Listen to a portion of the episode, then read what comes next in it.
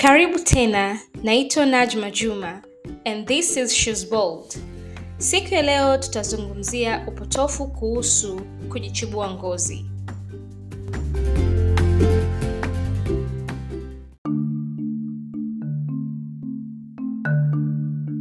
Takwimu za mwaka 2011 shirika la afya la Umoja wa Mataifa zinaonyesha asilimia 40 ya wanawake Afrika wanajichubua ngozi.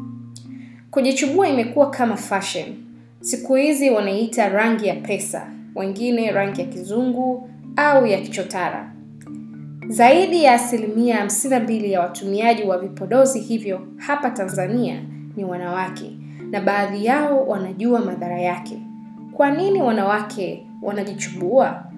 Wanawake hawa waliripotiwa na Citizen TV Kenya na BBC News Swahili.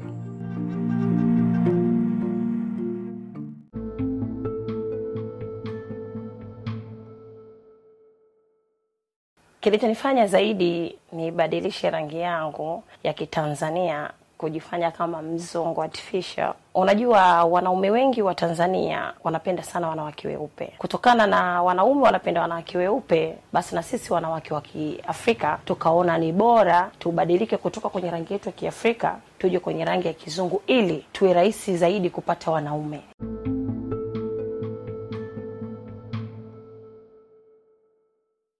Nami niwe mweupe kama yeye, lakini watu wengi walikuwa wananipinga, lakini nikasema hapana, wazungu tuko wengi, lazima niwe mzungu na mimi nijiite mmoja wa mzungu. Ni wazi kuna baadhi ya vipodozi vinauzwa mtaani lakini havijathibitishwa ubora na TBS. Bidhaa kama mkorogo na krimu za kutengeneza wenyewe zimeleta madhara makubwa kwa wengi. Mamlaka ya udhibiti wa viwango na ubora, yani TBS, inaeleza namna ina deal na vipodozi vinavyopigwa marufuku nchini. Shirika la Viwango Tanzania kazi yake kubwa ni kusimamia ubora na usalama hivi vipodozi ambavyo ambavyo vinazalishwa hapa nchini, lakini vile vile ambavyo vinaingizwa kutoka nje ya nchi. Zipo malighafi nyingi ambazo zinatengeneza ama zinatumika kutengeneza vipodozi, lakini ziko ama vipo viambato vingine ambavyo haviruhusiwi kutumika katika kuzalisha vipodozi. Sasa E, sisi kama shirika la viwango tuna tunafanya kazi kubwa sana na kuhakikisha vile vipodozi ambavyo vina viambato vyenye sumu eh, haviruhusiwi kuingizwa nchini ama havi- havi- havizalishwi hapa nchini kwa lengo la kulinda afya za watumiaji wa vipodozi. Kumbuka kwamba vipodozi hivi vingi vinapakwa kwenye ngozi, na kama sasa vipodozi vile vikawa vina viambato vyenye sumu vinaweza vinaweza vikaleta madhara mbalimbali katika mwili wa binadamu. Sasa viko viambato ambavyo vimekatazwa ama haviruhusiwi kutumika katika kuzalisha vipodozi. Kwa mfano hydroquinone. Hydroquinone ni kiambato ambacho e, kimepigwa marufuku kutumika katika kuzalisha e, vipodozi. Kwa sababu hiki kina tabia ya kuleta e, mng'aro wa ngozi ama kubadilisha rangi ya ngozi. Sasa madhara yake ya hydroquinone ni kwamba inaweza ikapenya kwenye ngozi na kuingia hadi katika mishipa ya fahamu na kusababisha ugonjwa wa mishipa ya fahamu e, hasa kichwani, lakini vile vile eh, inaweza kusababisha ugonjwa wa ngozi na kuathiri kwa ngozi pindi inapokuwa kwenye mwanga wa jua. Inaweza kaleta vile vile mzio wa ngozi. Kwa hiyo hayo ni madhara yatokanayo na matumizi ya vipodozi vilivyotengenezwa na kiambato cha aina hydroquinone.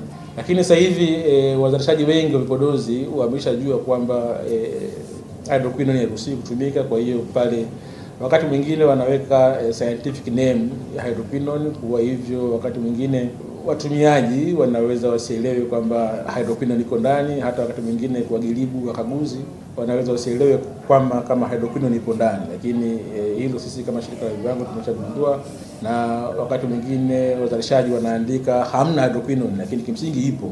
Na sasa hivi eh, wazalishaji walio wengi wanatumia kitu kinachoitwa kojic acid. Kojic acid e, inatumika hasa katika kuzuia utengenezaji wa melanin katika ngozi. Hii rangi nyeusi ya ngozi tunayoiona hii inasababishwa na, na, na hiyo melanin. Kwa hiyo e, kojic acid inakwenda kuzuia ama, ama ya, ya kuzuia e, utengenezaji wa hiyo hiyo e, melanin na kufanya ngozi inabadilika inakuwa nyeupe. Sasa asidi hii inaruhusiwa kutumika kwa kiwango fulani, yaani kisizidi asilimia moja katika kipodozi. Inapozidi asilimia moja katika kipodozi, ndiyo yale madhara yanakuwa makubwa zaidi. Kwa hiyo vile vipodozi ambavyo vinaingizwa nchini kutoka nchi mbalimbali, hasa nchi za magharibi, e, Ghana huko, huwa tunavipima kuangalia hiki kiwango cha kujikizidi kisije kazidi kikaleta madhara. Kwa hiyo sasa sisi kama shirika la viwango tunayo mifumo mbalimbali ambayo tunaitumia katika kuhakikisha vipodozi vyenye madhara havifikii jamii.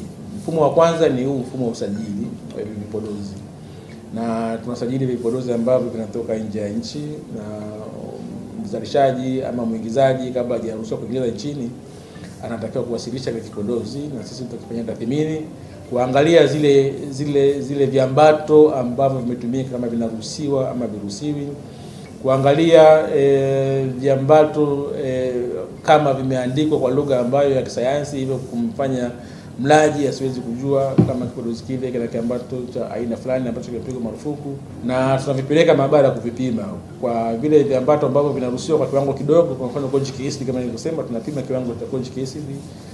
Mtu akikutwa na vipodozi ambavyo vimepigwa marufuku, adhabu yake ni kubwa. Adhabu yake ni kubwa, anaweza akapewa kwa mujibu wa sheria ya viwango, anaweza akalipishwa faini, compounding of offense wanasema, na hiyo mara nyingi huwa inatolewa na mkurugenzi mkuu wa shirika la viwango pale ambapo muuzaji akakiri kosa kwamba kweli hivi vipodozi ni vyake na hataki kupelekana mbele katika mikono ya sheria, basi anawajibika kulipa gharama ya shilingi milioni ishirini.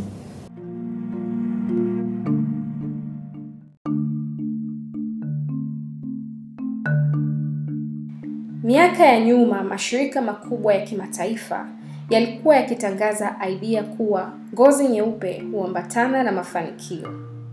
Kwa mujibu wa shirika la afya Umoja wa Mataifa WHO, hii ni sababu mojawapo iliyochangia kujichubua ngozi kuwa janga la kiafya, yani public health crisis.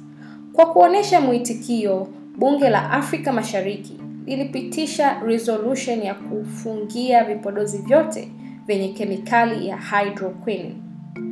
Mbali na jitihada za kupambana na vipodozi hatarishi, bado soko la vipodozi hivi linazidi kukua. Kemikali mbalimbali hutumika kufanya ngozi iwe nyeupe. Lengo kubwa ni kupunguza uzalishaji wa melanin. Melanin, melanin inapokuwa chache ndivyo ngozi inazidi kuwa nyeupe. Vitamin C, hydroquinone, kojic acid ni baadhi ya kemikali hizo, lakini ambayo ni bei rahisi na yenye madhara zaidi ni mercury. Kwa nini watu wanahatarisha maisha yao kwa kujichubua? Kisaikolojia hii ikoje? Anaeleza Sylvie Sostenes, mwana saikolojia, taasisi ya Thamani Yangu Initiative.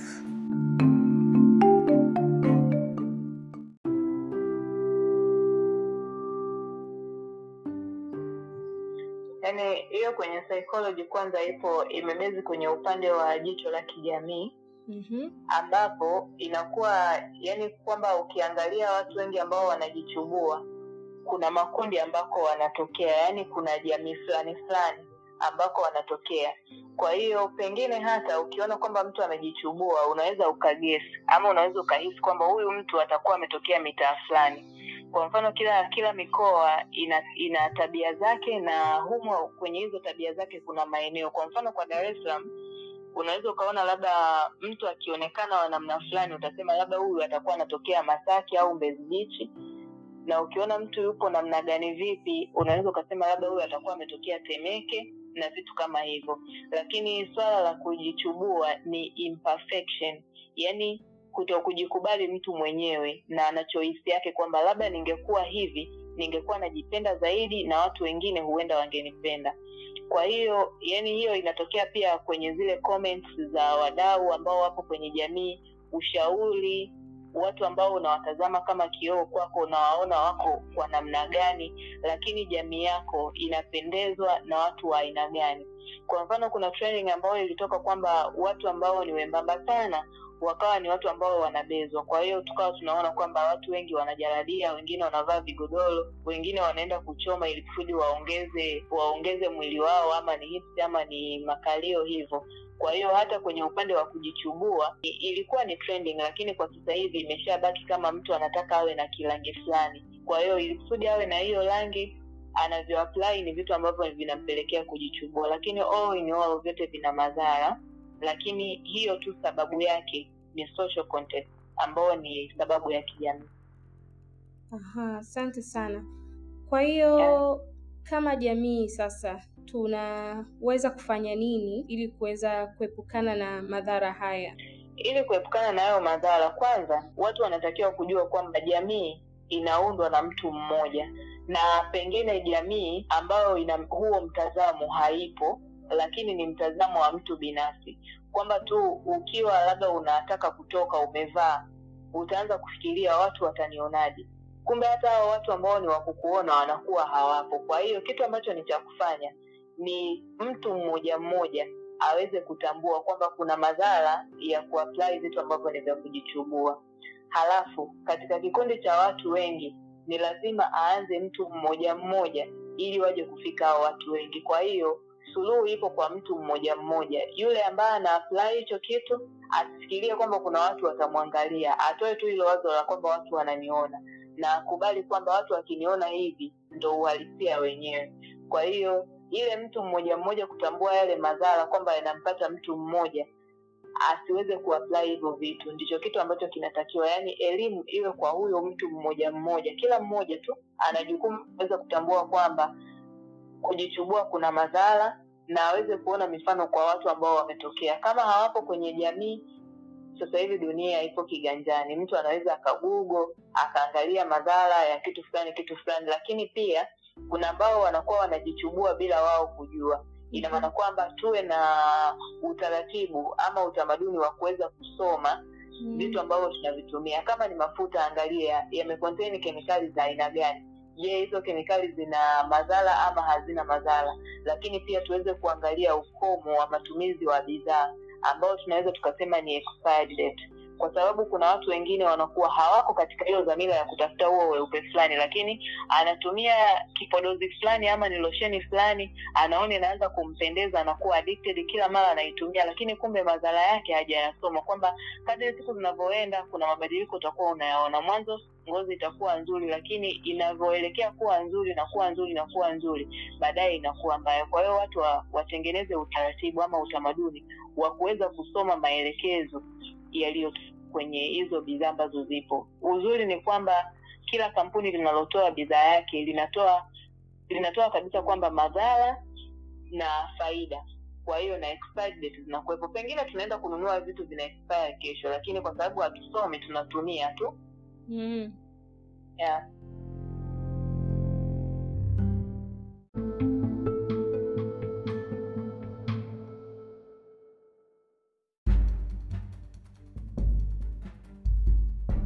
Asante sana Sylvie kwa uchambuzi mzuri. Nimependa huu mtazamo kwamba jamii ni mtu mmoja. Hii inatukumbusha kufanya maamuzi kwa kujiangalia wewe na sio wengine. Wasichana wengi wanatamani umbo la aina fulani au pua ya aina fulani, kiuno size fulani. Tunaweza kuona mifano kwa wasanii wetu hapa hapa Tanzania na sehemu nyingine East Africa na hata duniani. Wanaamua kwenda kwa fundi na kuchongesha kama vile ni funguo. Katika episodi inayokuja tutazungumza kuhusu hatari zilizofichwa kuhusu plastic surgery. Nikaa sasa vitu vinauma yani nauma mpaka kwenye utosi mpaka huko yani aki, yani humu kote kunauma. Kwa hiyo afu si unajua dimpo zile ukifanyiwa ni unatobolewa unafungwa nyuzi. Nilitoa nyuzi zile baada ya kuona ina vitu vinauma. Kwa hiyo mwisho wa siku niliomba wanikate zile nyuzi walizonifungaga kwa ajili ya dimples